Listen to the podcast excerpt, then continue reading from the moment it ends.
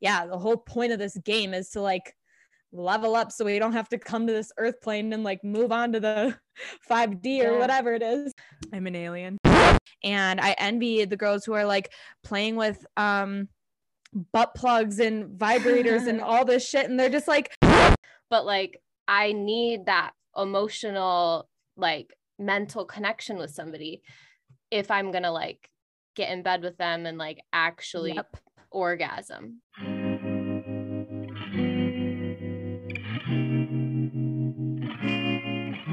Hey everyone, welcome to the High Vibe Human podcast, Redesigned.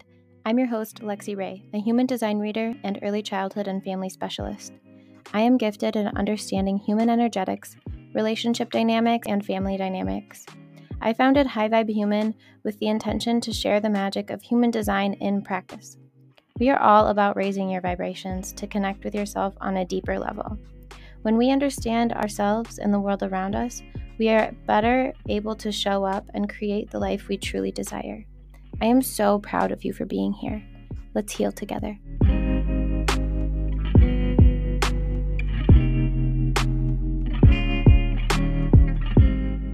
Holy shit, fam. This episode is so freaking good.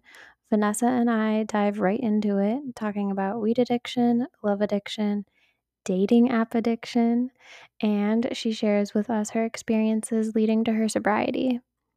This one is for all the sober curious or sober babes out there. Vanessa is a 2/4 manifesting generator with emotional authority, and her energy just pours out as she speaks. I dive into a mini human design reading for her, so if you have similarities in your chart, listen up. There are links below to connect with Vanessa and also to find your human design chart. So if you haven't found that yet, go ahead and look that up. But let's get right into it and press play. Hi. Hi. Welcome to High Vibe Human Podcast. I'm excited to have you here. Why don't you kind of like introduce yourself to my listeners? Give your little spiel, tell everyone what you're about, what you do, and stuff like that. Okay. I'm Vanessa. My Instagram and all my social media is Vanessa Persephone. That's my middle name. And I just released a podcast a little over a month ago called Angels Anonymous. I'm 24 years old. I am from Minnesota and just moved out to Colorado in December. I wanted to be near the mountains and I just felt like that's where I needed to be. I'm a health coach and a yoga instructor, and I'm also sober. I've been in recovery for almost 9 months, and my passion is to help women through similar things that I've been through. I've recovered from an eating disorder. I'm in recovery from addiction, specifically to weed, which is like has a lot of stigma and stereotyping around it. A lot of people dismiss that that's a substance that you can get addicted to, but the more people that I've met in recovery, the more I've learned that a lot of women our age struggle with it. And so through my podcast and through just showing up vulnerably on social media over these last couple of years, it's been my passion to just share vulnerably and like shine light on all of the areas of shame that I've experienced, because then that shame and that darkness doesn't have power over me anymore. And that's how I've found I heal the best. And I also feel like that's how I've been impacted by people that I've listened to, is like when they're so raw and authentic, I'm just like, oh my God, yes. Like I finally feel seen, heard, validated. I feel like I'm just meant to be like a permission slip on this planet to validate a lot of women in things that they think they're alone in, or that they think isn't normal to struggle with. So that's kind of where I'm at right now. Yeah. That is so cool. I like that our life paths kind of like align a little bit. I just moved to California in November, and after listening to, I think it was like your second episode about those like Dear Haters or something. That one was really good. Thank you. It definitely inspired me to like even open up a little bit more on this podcast as well, and like share, you know, what happened in my past relationships and stuff like that. So yeah, that was really powerful. Thank you. We wanted to talk about dating apps today. But before we talk about that, I do kind of like want to talk about the process of like how you've been going through recovery and like things for sober curious folks, maybe some resources. And I don't drink alcohol that often. And if I do, it's like a White Claw or something. Mm-hmm. And, but I'm a stoner. I smoke weed all the time. Like it's a nightly thing. So, yeah, I'm curious to hear like your experiences and, resources and stuff that, some of our listeners could benefit from as well. Mm-hmm. Personally, I knew for a long time that I struggled with addiction, whether it was love addiction, weed addiction. I have like a very anxious, clingy attachment style. Sometimes it depends on the person or the dynamic. I feel like when I encounter more anxious people, then I get avoidance. So it's like, I think we can, as anxious attachment or just people who struggle with codependency or addictive tendencies, I think we can have both that clingy nature and that like aversion, and isolation, avoiding conflict. So I embodied both of those things. And smoking weed was just the surface of it. That's just what I used as my tool to numb out from all the shit that was really the root cause of my addiction. And it took me probably 3 years to actually be able to, get help. I don't think I was in denial. I think I knew I was like secretly crying out for help, but like couldn't use my voice to tell people that I was struggling as bad as I was. So I'm over here still like posting on social media, teaching yoga. While I'm teaching yoga, like I got to the point where I couldn't leave my apartment without being high. Like it was the first thing I did in the morning, and I could only be out for so long. Like I would have to have a weed pen on me or have to like be able to escape. If I was with my family members, I would have to like know when I could leave because my whole world revolved around being high. Like I just couldn't cope with life and like the pain that I was feeling that went untreated and, that wasn't looked at and helped work through. And I thought that I could like meditate and yoga my way to healing and like using substances recreationally. But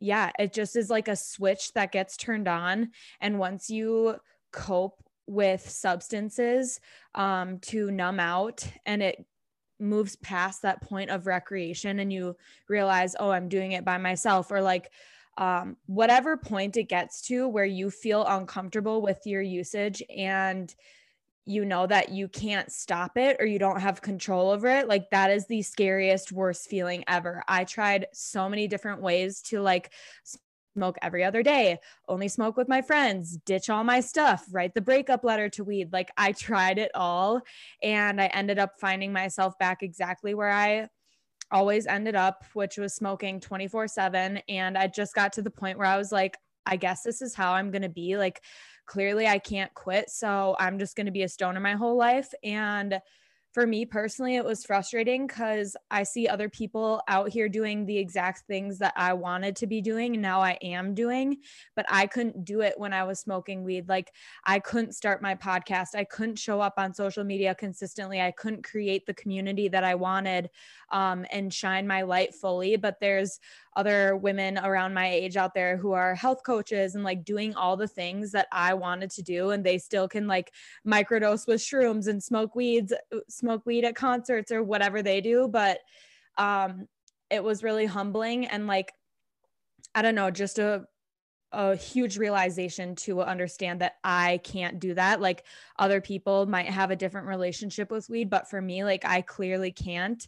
And it was really an emotional rock bottom when I realized that I needed help. I don't know what switched in me, but I was just so frustrated with how many times I tried to quit and how much power weed had over me. And so I made a couple calls and, ended up doing an intensive outpatient treatment. It was 16 weeks long, 3 nights a week, 3 hours a night. So I was spending like 9 to 10 hours a week in therapy. And at the beginning, like those first 30, 60, 90 days, it's fucking rough. Like I thought once I got sober, my life was going to be rainbows and butterflies and the love of my life was going to walk in and I was going to get this new job and like everything was going to turn out for me.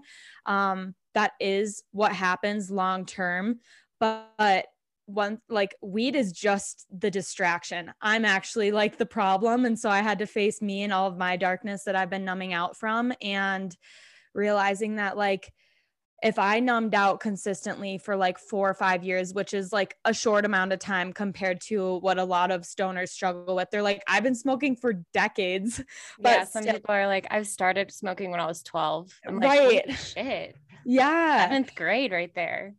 That's so little. And it's interesting, like how much it changes our brain chemistry, our emotions, our drive, our perception of reality. Like I felt like a blob. I just felt like this dull light walking around. I didn't really have any drive other than to survive. Like I didn't care about thriving in my life. I didn't care about keeping up with or like growing in areas of my life. I just was like at the point of acceptance that I didn't give a fuck. And so if you think about that, I numbed out for 4 years, how long it will probably take to thaw out and like really feel and release those emotions. Like it's not going to happen in 30 days. I feel like 6 to 7 months in, I finally started to feel like myself again, but there is something called post-acute withdrawal symptoms, which are like mood swings, depression, anxiety, sleep disruption, hunger disruption, all of these like acute things that if we don't know what post-acute withdrawal symptoms are, we might just think we're like crazy and like what's wrong with us. But those symptoms can happen for up to a year after you get sober. So a lot of people who start their sobriety journey or are sober curious in those first 30, 60 days, like it's hard. And I think that's when people give in if they don't have the right support and like team of people around them to help them recover. It's kind of like a dry drunk or a dry stoner, like you're not actually recovering and working through the shit that you were using to numb out from. Just cutting out the substance probably isn't going to work long-term, and you're sure as hell not going to have a life of like thriving if you don't, if you're not willing to do that work with a therapist or try out recovery meetings. Like, even AA, I don't love, and I talk about that on my podcast a lot. Like I'm not 100% gung-ho for AA, but it is like a universal tool and a community that people can access. And like I said, weed was my drug of choice, but I still go to AA meetings. There's also Narcotics Anonymous, NA. And there's also a more like Buddhist take on recovery, and that's called Refuge Recovery. And luckily with COVID, like there's so many virtual meetings that people can go to. And their only requirement is like a desire or a curiosity to stay sober or just see what it's like. And you can just keep your screen off and mute and not say anything. You can just kind of observe what it's like. But those meetings and like that community, just hearing people's stories, feeling that connection on a daily basis. Like I go to probably 6 or 7 meetings a week, both in person and online, a mixture.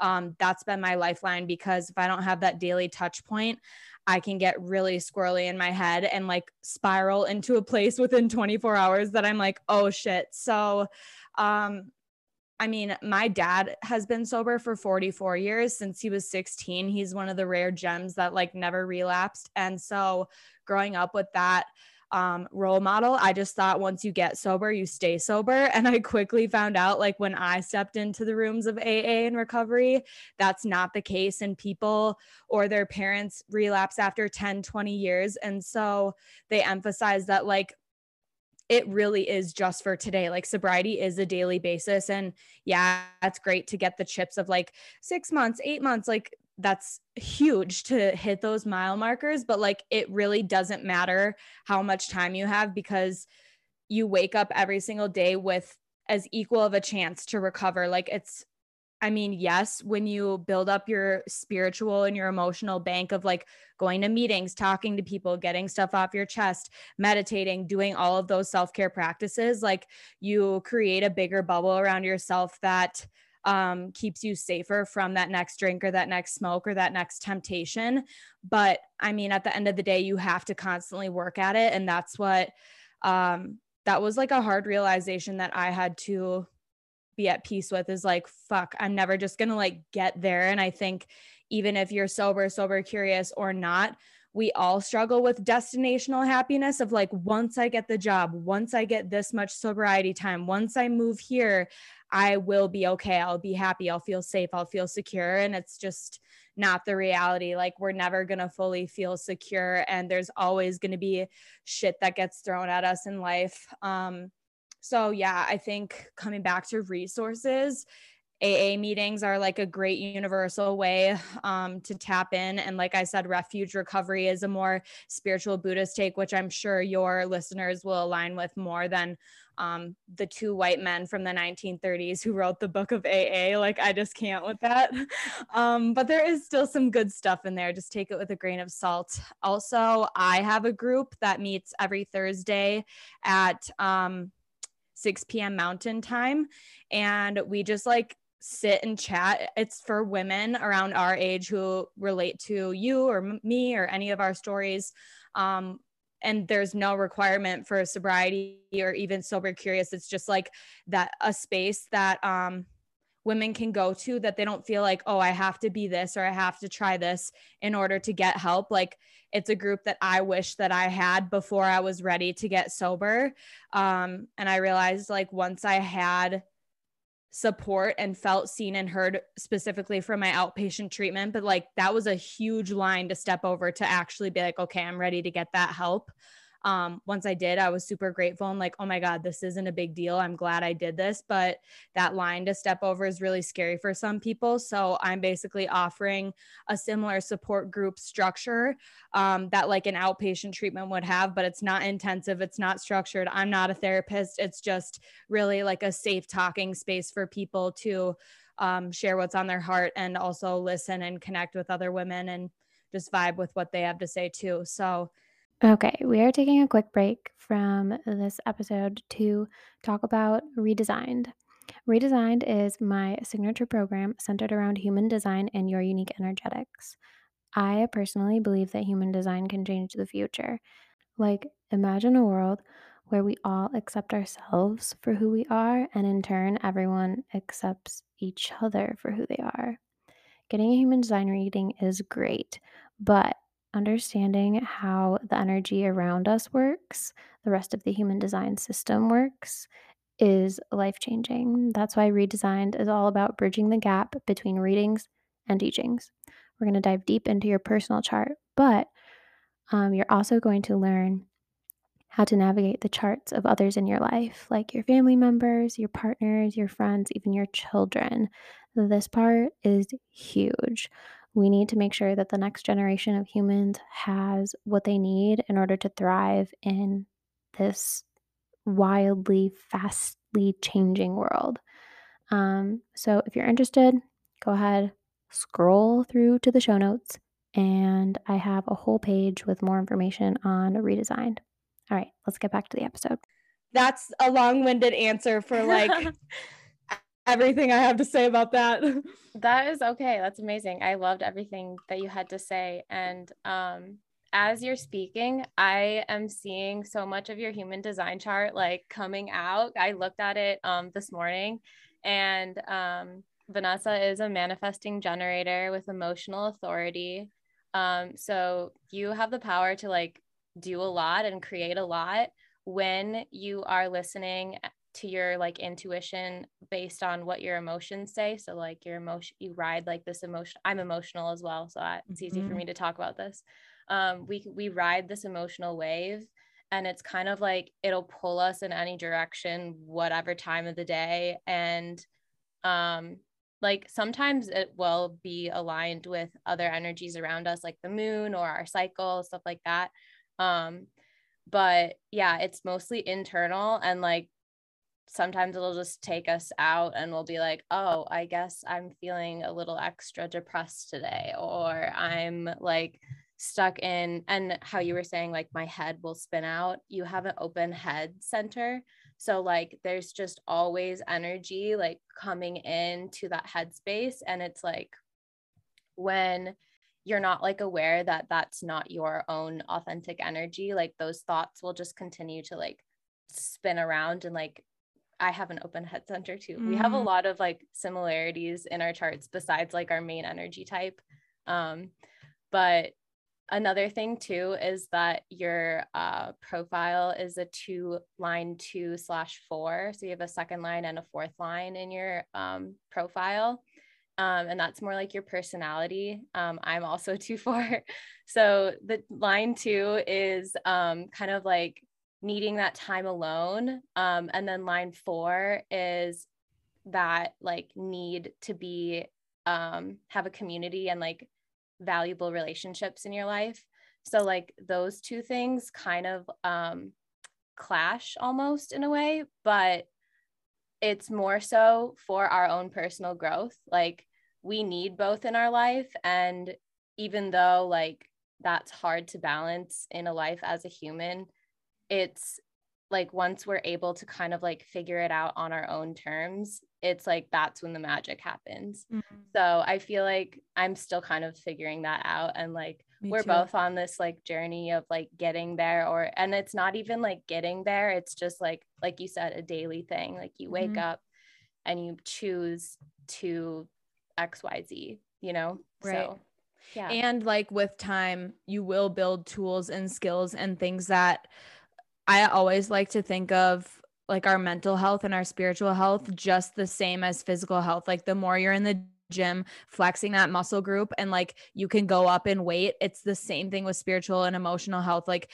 the more weight you can carry, the more stress you can endure, the more stressful situations you will feel neutral in when we like learn about ourselves more. And so I'm really working on that on a daily basis. And that's so interesting that you bring up the need for alone time with the need for community. I feel that so strongly, even though I didn't know like anything about my chart. And it's really confusing, especially with that open headspace. I never know how to be like, oh, that energy's not mine. I feel like as sensitive and intuitive as I am, I'm like, still just in the, I feel like a baby. I feel like I'm in just the infant phases of getting to know the subtleties of what I'm feeling in my body, what's mine and what's not.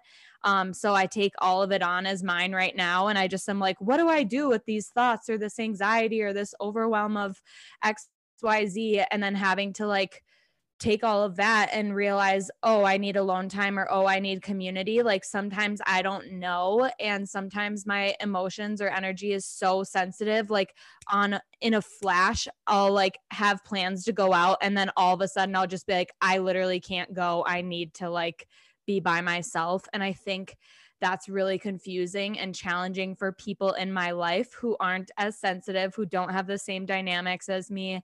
I know I specifically struggle with like communicating my boundaries a lot. And so when I don't communicate them, I struggle with being a people pleaser, and I feel like I'm growing through that and learning how to embody boundaries and like communicate my needs. But I still really struggle with that sometimes. And that like lack of ability to express myself ends up leading to irritability and resentment. And I just like exude that nasty energy when I am like not honoring my boundaries or my alone time or not getting enough community time. Like it's a very fine line. And so I'm noticing that coming up right now, especially with my roommate, like something little happened and she was like, why are you being so mean? And I'm like, I fucking know that there's like boundaries or things that I need to get off my chest that I just haven't. And when I don't feel safe, or I just am not ready to like express what that is yet or what I've been feeling, it results in like a nasty headspace, a nasty energy. And I'm just like, fuck, like those are so hard to have too. Oh my goodness. Yeah. For me, I also noticed like another thing that's kind of similar I can speak on in our charts is, your identity center is connected to your throat center. So like my identity center is connected to my throat center as well, but through a different like energy, so a different channel. But whenever that happens, like we speak with our like soul. Like your identity center is like a direct window to your soul. So when it's connected to like any other center, like so for your throat, our words are very like powerful and moving. And when we're not in our authentic energy, sometimes we can get like that, like very snippy, and like I get snippy. So yeah. And that's just something like we have to work on, especially being an emotional being. Like our emotions will just like swoop us out and take us for a ride really quick without warning. And we're just gonna be like, okay, well, this is happening. I need to go retreat to my little cocoon and be a hermit for a little bit. So yeah, it's totally valid. And I feel like too with like the addictive like personality kind of traits, like this could be a good segue into talking about like dating and love addiction and stuff like that. But the substance abuse though, like getting anything that's not yours like away from your internal body and like just actually finally being able to listen to like who you are and your emotions and yourself, like that is the biggest step in becoming like more authentic. So yeah, I want to just, I feel like I want to talk about my weed usage in a different episode, but I definitely started like during this really wild relationship after my divorce, and just kept on. Like it was something that I like was like, oh, I guess I'm just gonna be a stoner now. Like this feels good. This is like a little ritualistic routine thing that I like to do after work. And like on the weekends, like I would just be stoned all day, and I still kind of am sometimes, but like just thinking about like hearing you speak on this and thinking about it as in like a human design sense, it's like very inspiring. So thank you. I love that you're bringing the human design into it, because that's like where I'm trying to get at with how AA just doesn't make full sense to me. Like I think it's somewhat written in the stars of like our design as humans. And I don't fully believe in, like when I announce myself in meetings, I say I'm Vanessa and I'm in recovery, because the energy of that versus I'm an addict or I'm an alcoholic, like I don't believe it's a disease. Like it's from fucking trauma and like our human design too. So I think like it can make a lot more sense than like what AA leads it to be, like this just like elusive, I don't know, I got whacked with the alcoholic stick and like I'm different and broken compared to other people and I have all these character defects. It's like loaded with a lot of shame and confusion and just like vagueness. So I think that you could like bring a lot of clarity into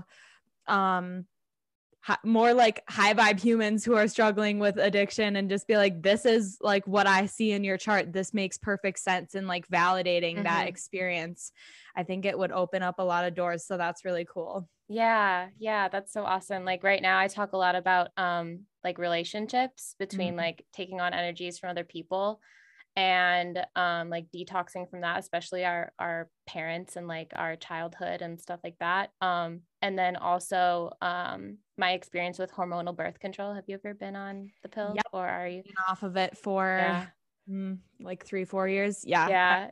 Experience with that too. Like, it's just so like you're taking hormones that's not yours. So once you come off them, you just are realizing like so much about yourself. Like I was on them since I basically got my period until, I got married. So literally the whole time I was in this relationship, like I was with this guy the whole time we were basically, I was on hormonal birth control and then I got off it and I was like, where am I? What am I doing here? Like I'm laughing because have you heard it called the divorce pill before? I have. Well, okay. I don't know if I've heard it in that changes, sense. But they call it the divorce pill because if you're with someone and you get off it, it genuinely changes who you are. Like you are not the same person. And so like from even a pheromone standpoint, like you don't smell like our animalistic nature. Like we don't smell the same, the attraction, that subconscious attraction that we don't even know about changes. So that's wild. And like when you're consuming other substances as well, like alcohol and weed, like those are obviously going to change what our bodies are like attracted to as well. Right. So Okay, let's talk about dating apps and like addiction, love addiction, and stuff like that. So do you want to kind of like, do you have anything in mind that you want to share already, or? Right away, my brain went to like, where does love addiction come from? Mm-hmm. I used to love blaming it on my first toxic relationship. Mm-hmm. And then I got into more like self-reflection work, and I started asking myself like, well, where did this relationship come from? And on the surface, I don't have like mommy or daddy issues that I thought. My parents are still married. On the outside, it looked like I had the perfect upbringing. So that's been really confusing for me to look into the subtleties. It wasn't like this obvious 1 + 1 = 2 equation. Like, oh, my dad was an alcoholic and absent. Like, of course I have daddy issues. Like, he's been sober, and he, I feel like, is a pretty sensitive human. So it was really confusing for me to start asking, like, how am I accountable for this, my first really long-term relationship, that toxic, tumultuous relationship? How did my energy bring that in? And like, what happened to me in childhood that resulted in this like narcissistic empath dynamic? And so I don't really have the answers yet. I think I have some idea, but I'm currently reading this book called Adults of Emotionally Immature Parents. And I think it's going to be very validating. And my therapist was like, you need to take it slow and like really digest each chapter as it applies to your life, because you're going to find out that like your parents don't have to just be alcoholics or addicts. Like, they could have just emotionally not been as sensitive or intuitive or mature as you are. And coming into this world, me being like the soul, I think I'm like an old soul, and definitely like I align with the whole star seed light worker. I just feel that so deeply. That's in your chart too, the old soul thing. You have a channel that's so like, much. Yeah, like, you know, seriously. Like, you're so wise. How old are you? Like, it's not me. Like, it's my soul. Like, I'm old as hell. I know, like, I am. You have this little part defined that only like sapiens, like original humans, have defined. I'm serious. I'm an alien. I say that sometimes jokingly. But yeah, so I am only in the beginning of the book, but it basically talks about if you're sensitive, a highly sensitive human, emotionally, you can outgrow your parents within a couple years. So without me even having the language or the knowledge of like what I understand and how to be emotionally aware and conscious and how I want a conscious parent and all these things. Like, I was already more mature emotionally than my parents were. And I feel that so strongly. Like, I feel like I'm teaching my sisters and my parents a lot of the time about how to like speak more consciously, or like how to rewire your brain, or shift the narrative in the story from like negative and pessimistic to like optimistic, and like just understanding the law of attraction and what you speak, how you think of yourself, all that kind of stuff is what you bring in. That comes really naturally to me. It doesn't mean I'm an expert at it, but that understanding makes a lot of sense to me. And I think like I'm kind of the black sheep in my family in that way. Like, I don't think the rest of my family really understands, like, when they speak negative things, like that's literally what you're attracting. And it makes perfect sense that you've attracted the partners and the jobs and the turmoil that you have. Like, I'm over here trying to like calculate out, how do I break these cycles? And so that's where I'm at with my love addiction, is getting to know the patterns with my dynamic with my parents, and see how that showed up in my relationship patterns. And I think I've been very anxious and codependent from the beginning. Like, I know I especially was with my mom.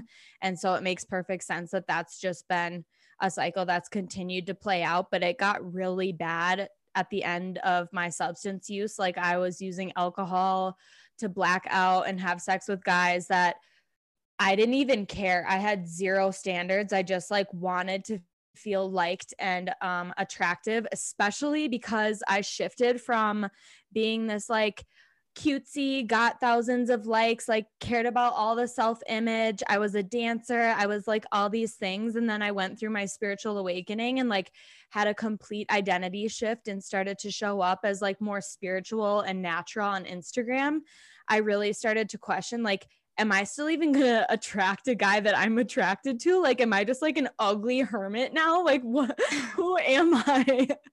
And so, I think that was just, I don't know, a phase that I had to go through to try to prove to myself that like, I'm still valuable and attractive and worthy. But I went about it in the completely like the most ineffective way. And I just really like fucked with my energy and hurt myself in the long run. And I was like serial dating on dating apps. I like switched my location to when I would go to, spring break in Florida, switched my location to Florida and like went on 2-3 dates. Like, how many dates can I get? I like treated myself as if I was the Bachelorette. Like, come on. When you said switch your location, you're like me. Oh my God. No, I did that like before I moved here actually. Yeah, there's nothing wrong with that. And I think you have to know where you're at personally. And I knew I was in a desperate, grovelly, not good enough. I'm still in that state. So that's why I'm like celibate and just doors are closed from dating right now. That's a really hard boundary for me to set. And I wouldn't be doing it if I didn't have my therapist backing me up. Like, no, you're not dating right now.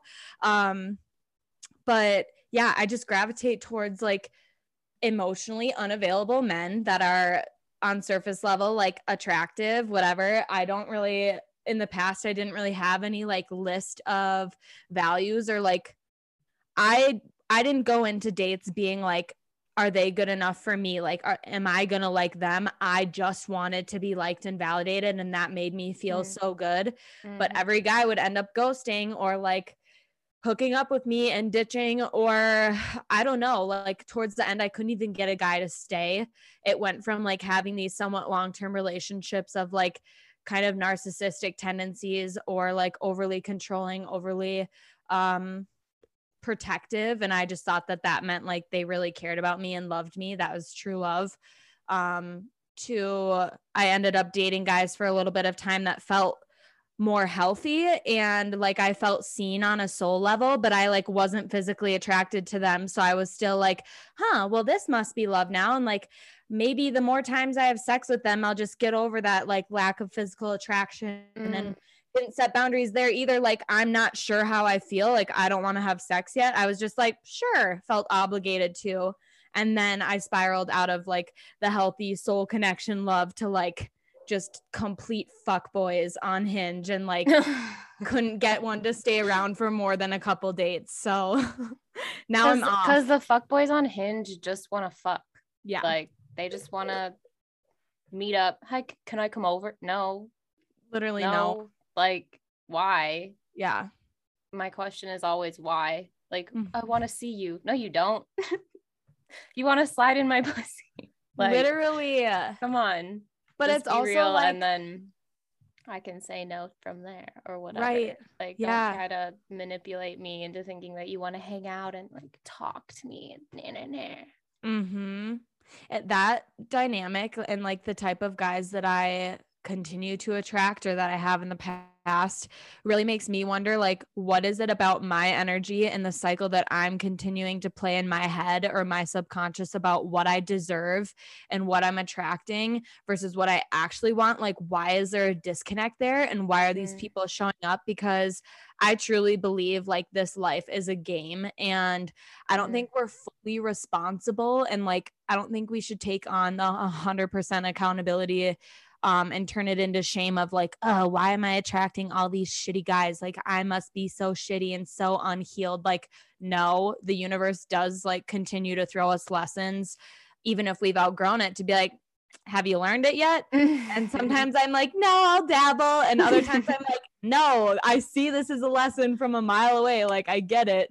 But so, some of the times when we like dabble in those like tests again, that's just like, gosh, I can't think of the word, but like maybe being stubborn or like, oh yeah. Like just our ego is like, I don't want to level up. Yeah. You're like, I'm good where I am.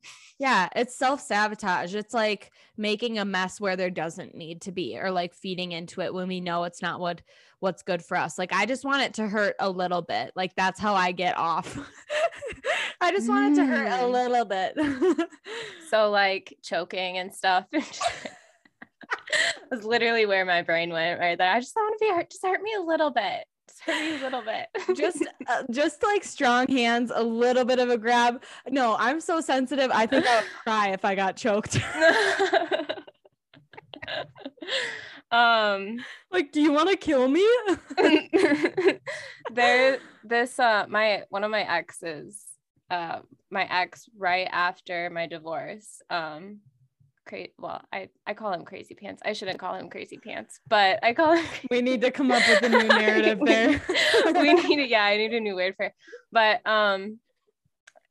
he struggled with bipolar, and he had a manic moment at the end of our relationship, and he like put his hands around my neck, like not in a sexual way. It was like in an aggressive way, and it was very just like traumatizing. Like I just, and after that it was hard for me to like speak to men even, and I feel like my throat chakra was just closed off all the way. But after that, I've been like low-key into choking and stuff, like in a sexual sense. So yeah, I feel like it's almost like you're reclaiming that. Yeah, maybe in a way. At first I was like, wait, why am I into this? Should I be into this? But I thought that's a good way of phrasing it, is like reclaiming that experience as like, this is not traumatizing to me anymore. I can make this what I want to make it. Yes. I love that. But yeah, I definitely had a moment after that boyfriend where I was just on Hinge, you know, trying to meet guys, mostly guys. I identify as bisexual or demisexual. So like, I really need to get to know your soul, or like you as a person on an emotional level, before I'm actually like sexually attracted to you. But sex is still like, my nervous system needed it, I feel. It was almost like a nervous system reset, you know. And I finally kind of got these, I have like these two like little boys. I call them boys because they are boys, like not mature, but they're really good friends, and we had like decent sexual chemistry. So like that is kind of where I was putting my energy, like before I moved out away from Minnesota. And once I moved here to LA, I was like, oh, I need like a friends with benefits, like person that I can just, you know, talk to and like get to know. And it's hard to find somebody that you like connect with on that emotional level, like as really good friends, and then having that like sexual chemistry as well. And I feel like I just keep trying to force it, and like it's hard too, because I, when you said not feeling like you're enough, like that's definitely my thing. Like, my therapist went my very first session, like in 2018, she gave me a list of like affirmations. She's like, say these out loud. And I'm like saying them out loud. I'm like getting emotional while saying them a little bit. And there was this one where I just like got completely choked up over, and it was, I am enough. Like just 3 words, I am enough. And I like almost couldn't like get the words out just sitting with her in the session. And that was like after everything that happened with like my ex-husband and that boyfriend after. And yeah, it was very eye-opening. And so just like hearing other women say that they also feel like they're not enough is like, it feels good to know that you're not alone. And so like when other women share their story, I just am so inspired. And so I think like as women, most of us do struggle with that. And I think there's like 2 sides of the coin that you can go, or 2 paths that you can go down.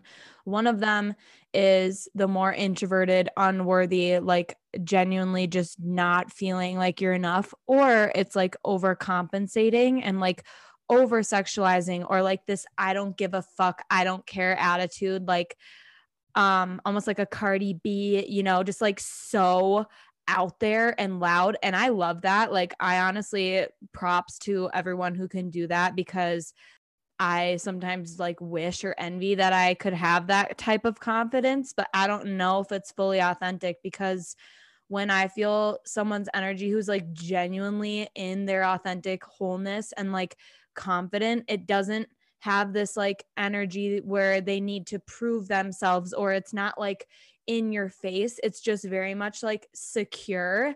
And I don't feel like my sense of unworthiness feels secure. And I don't think the other side, the complete opposite, feels secure either. And like, I just had a podcast episode I released today, the day that we're recording, about sexuality. And I talked about how I like envy a lot of my friends who are hypersexualized because they know what they like in bed. They can be confident in like saying the guy's name. I can't even literally say the guy's name in bed. Like, I have a lot to work on still with my throat chakra. I think the podcast is the start of it, of like embodying my truth, but like in the bedroom, it's a whole nother story. Like, I am mute and like so full of shame.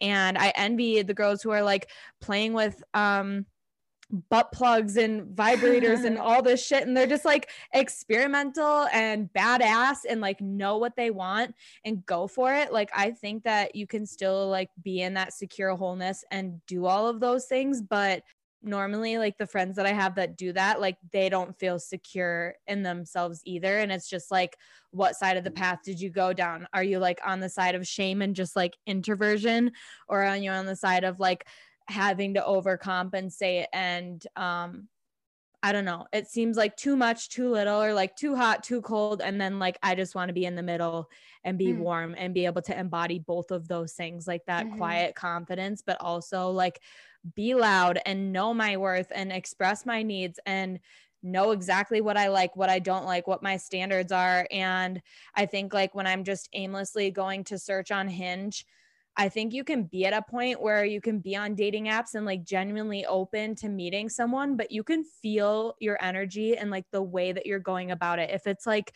fiending for that next like, or like that person to just respond, or is it, I'm just like going about my life, doing my thing, working my job, creating all of the things I want to create, cooking myself good food, like genuinely going about my day. And then like, I haven't thought about that dating app for a little bit. Like, let's go on. I'm bored. Let's do that. Like, just kind of this careless, indifferent energy. I don't know. I really hope I can like get there someday, but I just can't, I can't see that happening in the near future. I'm just so like obsessive and put all of my energy into the love basket when I open that door, or like, I don't know, that when I entertain that pathway. So I just have to like close it off. It's kind of like sobriety, but with love right now, I'm just like, I can't right now. Yeah. Yeah. One thing that I thought about earlier when you were speaking about that book that you're reading, what's it called? Adults with Emotionally Immature Parents. Yeah. Adults with Emotionally Immature Parents. So I don't know if I don't know if you have like had younger parents than like the rest of your peers, but I feel like I did. My parents had me. I'm the oldest of three girls. So my parents had me when they were like 24, I think. So like pretty young.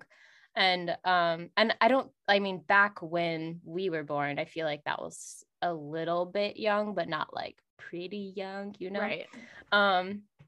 But yeah, I feel like observing, like I feel like we make rules around what love is by observing our parents and like writing down those notes and taking note and stuff. So like my mom recently just kind of like opened up and shared with me and my sister about something. She's like, I have trust issues, and like got kind of emotional speaking on like a few things. And I was like, oh my God, Mom, you like, have you ever said this out loud? Like, this is amazing for you to kind of like come to this realization, because like, wow, like this is amazing.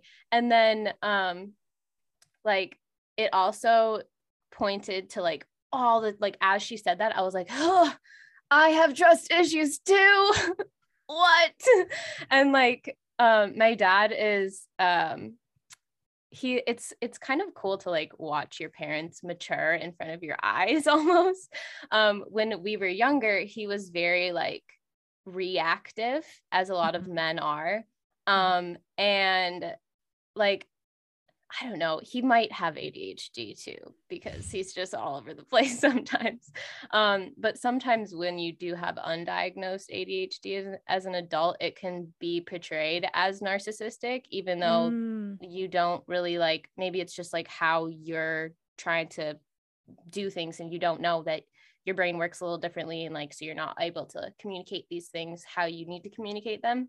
And so, yeah, it can come off as kind of narcissistic and manipulative, but that dynamic between like my parents, my dad as like the one that's like controlling kind of, and then my mom as like the one that's codependent, like that was my example of like, and my parents are still together. And like, I've literally watched them grow through so much, even within the past couple of years.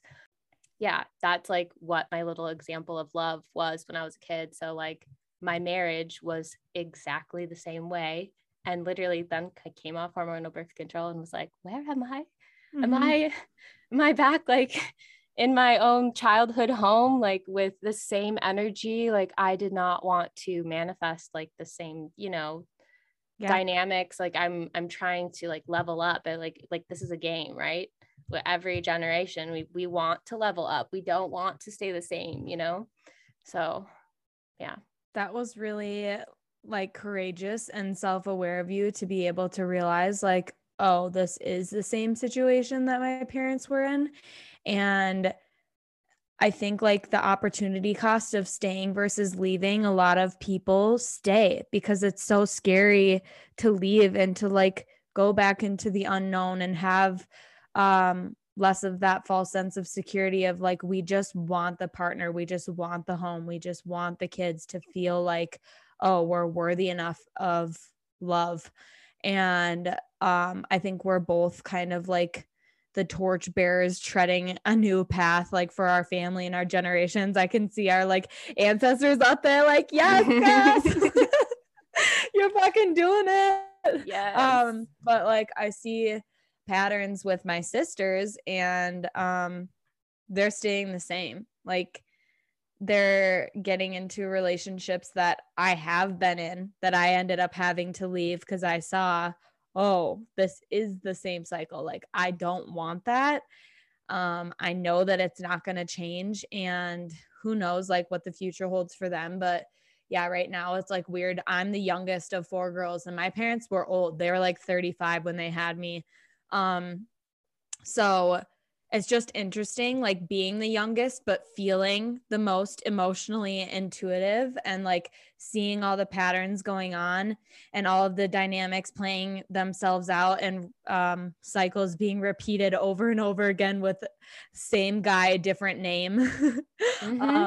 That's happened to me. And then I was like, fuck no, I'm breaking that. And now I see it continuing to happen with my sisters and I just know that like all I can do is embody the life that I want for myself and like embody the type of healing that I would want for everyone, like not only in my family, but just in the planet, and knowing that like that is making waves and like vibrationally up leveling anyone that I'm in touch with. And like from a universal standpoint, like we're all connected. We are all one on the highest plane. So when we heal and level up, which I don't necessarily love, like leveling up, but we are heightening our vibration and like it is a level up. So fuck it.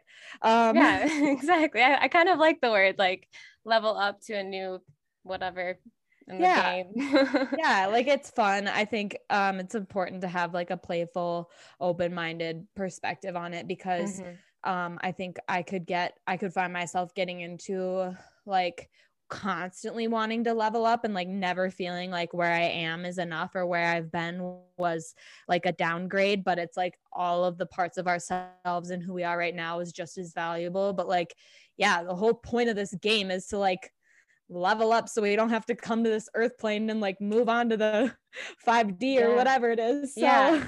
And like literally just for generations to come too, like the next people that are going to be on this planet after us, whether or not we have kids ourselves or whatever, like the next generation that's going to live here needs to have like a little better something than what we have right now. So we just need to do our part and continue to like share our stories and create these communities. And yeah, I feel like this is an amazing like start to everything that we both are kind of like trying to cultivate in our spaces. And yeah, it's beautiful.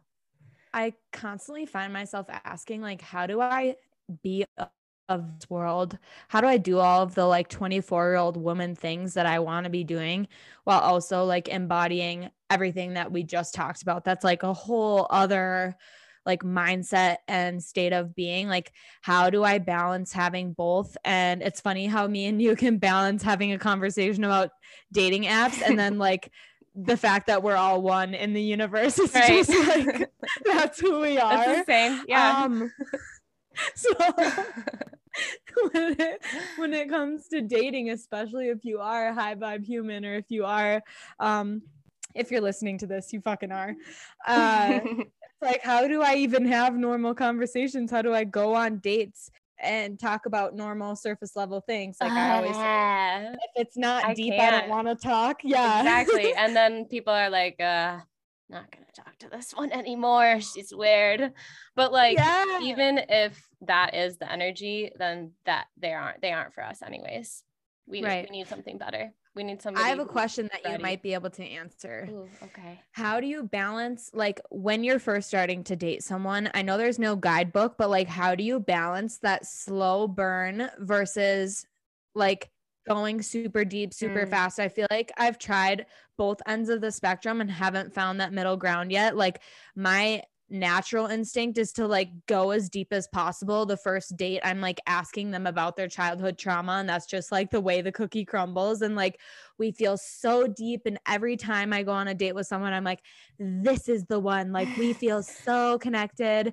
And then since working with my therapist, like I said that I wasn't dating, but like I met someone organically on a hike, and we went on a few dates, and I was trying the complete opposite. So I was like being more like closed off, but still myself, just not sharing as much as I would have liked. And I felt like it was inauthentic for me. So it's like, how do I peel the layer of the onion one layer at a time while also being true to myself? And it's like, maybe I can't do one layer at a time. Like, how do you have that slow burn, but also embody your natural self? Because we're clearly open books. Like, if we have a podcast and the way we show up on our Instagram, like we're not the average girl that just like has like just snapshots of their life on Instagram. It's like, you open the portal to my social media, you get to know everything basically. Mm-hmm.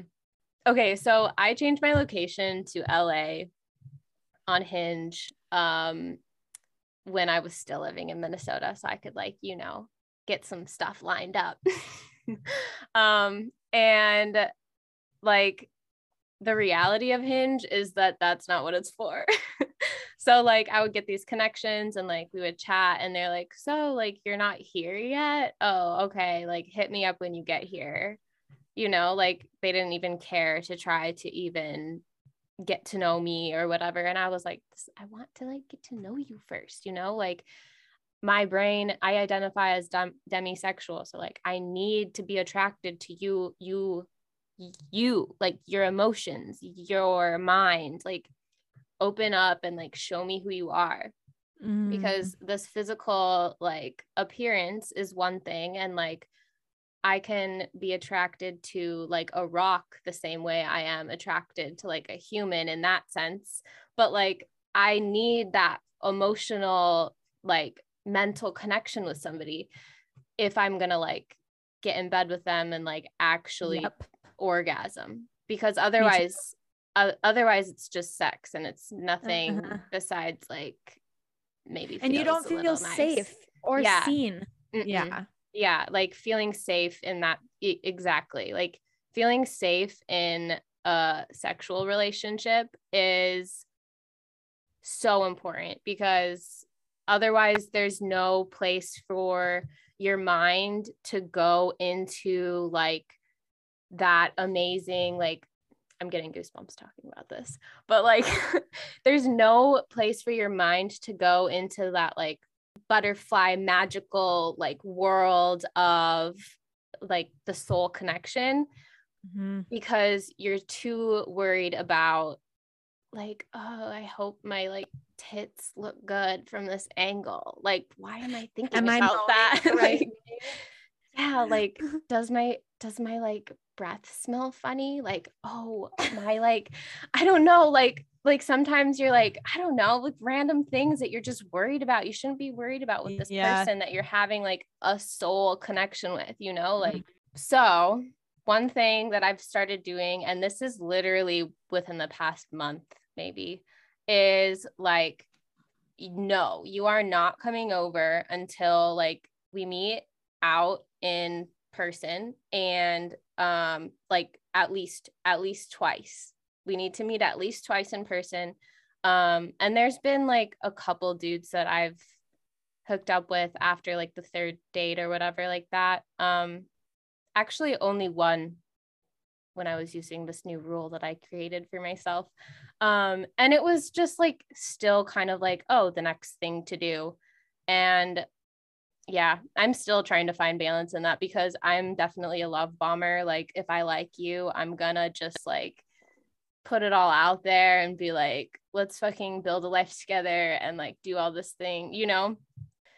Yeah, it's hard to balance that, because like having a 2-4 profile, like you as well, like needing that time alone, and then also needing that connection with like meaningful relationships in our lives.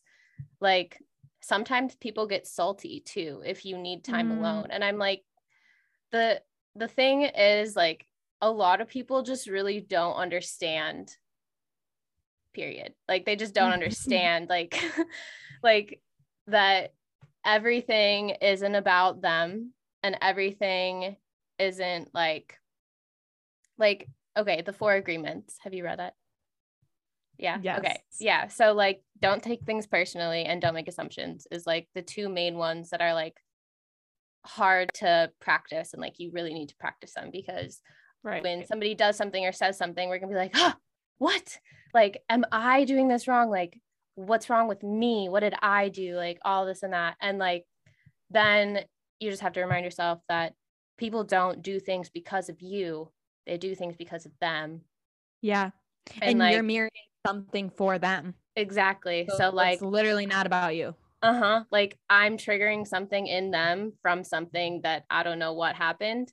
And maybe they don't even know what happened, or they haven't even put the connection together yet, because they literally don't understand these things at all. Yep. So it's like having those conversations right at the beginning is kind of like a good filter, I feel, because, and maybe not necessarily like trauma bonding or love bombing, but like, it's just like trauma bonding can feel great because you're sharing your truth and expressing like your trauma to this person that you think that you're going to have a good connection with. Mm-hmm. And they might have like, oh my God, me too. Like all these similar things, because humans experience very similar things in different ways. And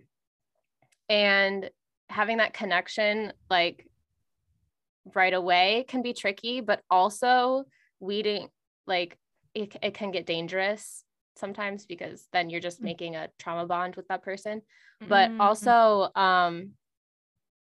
it can also like weed out the people who, like, if you're good at picking up on like what that, so I'm a projector and my energy is very like focused and like one-on-one, and like I can see other people a lot better than I can see my own self. And I think that's like a thing with everybody, but like with projectors, that's like, this is like our gift, is to be able to kind of like see and understand how somebody works, or how a system works, or stuff like that. And so like for me, what I do is I will like just answer questions, ask questions, say all this stuff, and then like gauge it from there and be like, okay, does this person understand what I'm talking about? Does this person care what I'm talking about? And is this person being truthful? Like my mind goes back to the 4 agreements so much during like first date conversations.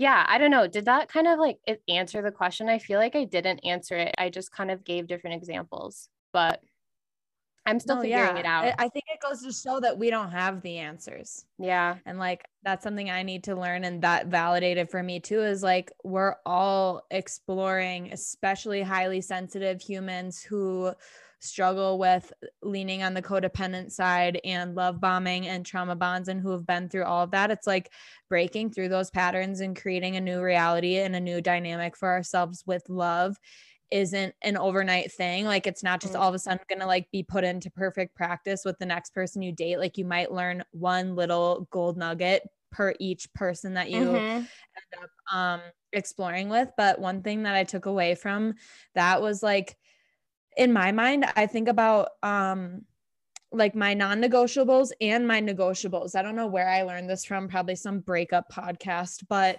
knowing that like emotional intelligence is a non-negotiable for me. Like you said, if they don't understand the things I'm talking about, like I am not going to put up with them or continue to give my energy and give them access to me when I already know that I'm not here to teach them. Like, you can come along with me, but like, I'm not here to be a motherly, like teacher, caregiver, help you grow up type of role. Like, if you're not on the same wave with me, and if you're not adding value to the conversation in the same way or adding a different perspective, like immediately no. And I think that's like one boundary and one way that you can show yourself more self-respect and like level up the people that you attract, is when you no longer give access to people who just like, you already know it's not going to work. And you can't, like, if you want more conscious, healthy relationships, like you say you do, then you have to put that same action into practice and not tolerate entertaining a person just because they're hot or they're nice. Like, there's so many people out there that are hot and nice, but it's like really getting into the nitty gritty of what you do want. But then also knowing that, like, are they open to the things I'm talking about? Like, the guy that I most recently dated or went on a few dates with, he had a podcast too. So that showed me a lot of qualities that I already am like, yes, like you're speaking your truth, you're driven, you have passions, you have your own life. He liked yoga. Like, our first date was a yoga date, and he's not a yoga instructor. He doesn't have his 200 hour. He doesn't know what chakras are, but I like the dynamic of like some diversity. If it's like a direct mirror reflection of me and they're just like, yes, diving in so deep about the planet and energy and philosophy and all the things, it's almost like too much, too strong of a reflection, too much similarity. So I think being able to like hold true to your non-negotiables, but then also knowing like, what am I willing to be a little bit more flexible on? We don't have to love all the same things, and that's okay. And I think through dating certain people, I've realized, specifically dating people who are super spiritual and energetically in tune, I was like, this too much. Like, it'd be like hanging out with two of me. Like, I don't want to fucking hang out with myself. I need like some variation here. But I also used to date the jock who like literally was a box of rocks up there. And, so it's like finding that balance of someone who may be into like finances or Bitcoin or something that like I don't fucking care about, and I have my own things that I love, but like they're open to hearing and like can emotionally somewhat grasp like the depth that I have and be able to hold me for the value of that, like genuinely appreciate it, even though they might not fully understand, and like they have that willingness to want to learn, I guess. Like that's my standard right now. I'm going to have to send you a profile on Instagram of, I think her name's Alicia something, but she has, she talks about like sexual energy and masculine and feminine and like all of this stuff, like holding like the masculine energy and the feminine energy is in all of us. And, when we're able to like hold space for somebody else, and like that person's able to hold space for us in like a mutual way, in a balance of like allowing like women to be more feminine when they need to be because of like XYZ, like possibly because of how our cycle works, is like correlated with the moon, like 28 days versus correlated with the sun for men, which is like 24 hours.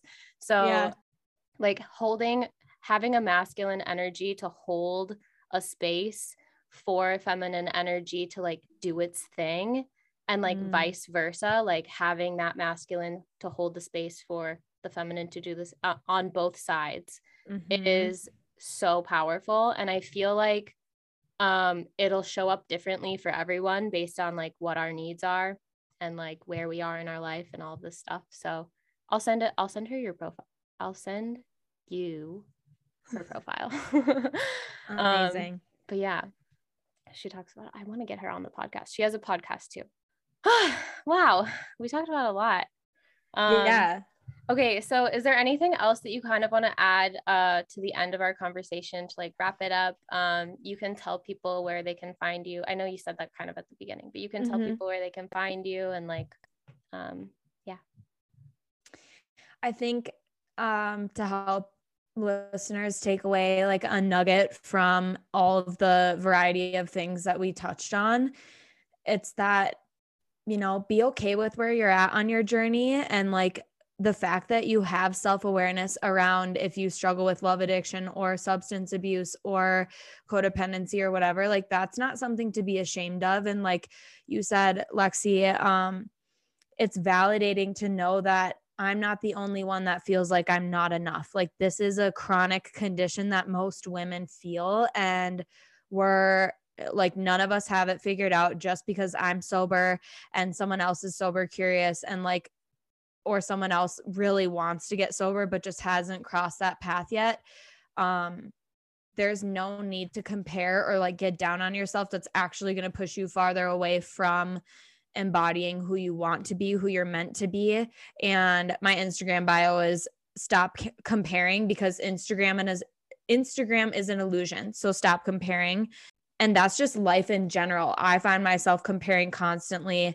As much as I sound confident and embodied and like I'm channeling all this wisdom through a podcast, like this is my highest form. And I still struggle with crippling anxiety, self-doubt. Like I do not have my sobriety figured out. I don't have this love addiction figured out, but I sure as hell do have a lot of self-awareness. And if you've listened to this conversation or you can even grasp what we're saying, like, so do you, and just move forward with this knowledge with confidence, and know that like any support that you need, whether it's a therapist or a recovery group or a new friend, like you are going to call that in and you're going to welcome that in, and it happens on your own divine timing. And like sometimes divine timing is confusing as hell, and things happen that don't make sense, and we wonder why we've been struggling for as long as we have, and we don't know what the fuck time it is because divine timing's on its own time. So I think just like being able to hold that truth as well, knowing that we are on the universe's watch, not our own, but we do still have that free will and ability to take action and like stand up for ourselves and break those cycles and grow into the person that we know we're called to be. So just have faith that it's all going to work out as exactly as it's meant to, even when things suck and don't make sense. Things have to fall apart before they fall together. And you're on a hell of a good path if you're listening to this podcast, because Lexi is a fucking high vibe human and a leader, and just offering so much beauty and knowledge to the world. So thanks for having me. Where you can find me, Vanessa Persephone, like I said, on Instagram, TikTok, YouTube, email, and then Angels Anonymous, which it's all linked in my link tree in my bio. So it's pretty easy to find all the things. I'll put, I can put your link tree in the show notes too, so people can just scroll and grab it. Yeah. And one last question. What is your number one tip to raise your vibrations, like on a daily basis? I constantly want to do this more, but I think we're truly all meant to embody joy on this planet as much as possible.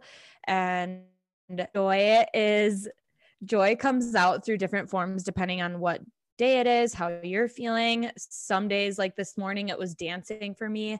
Some days it is like coming into that peaceful joy of a meditation.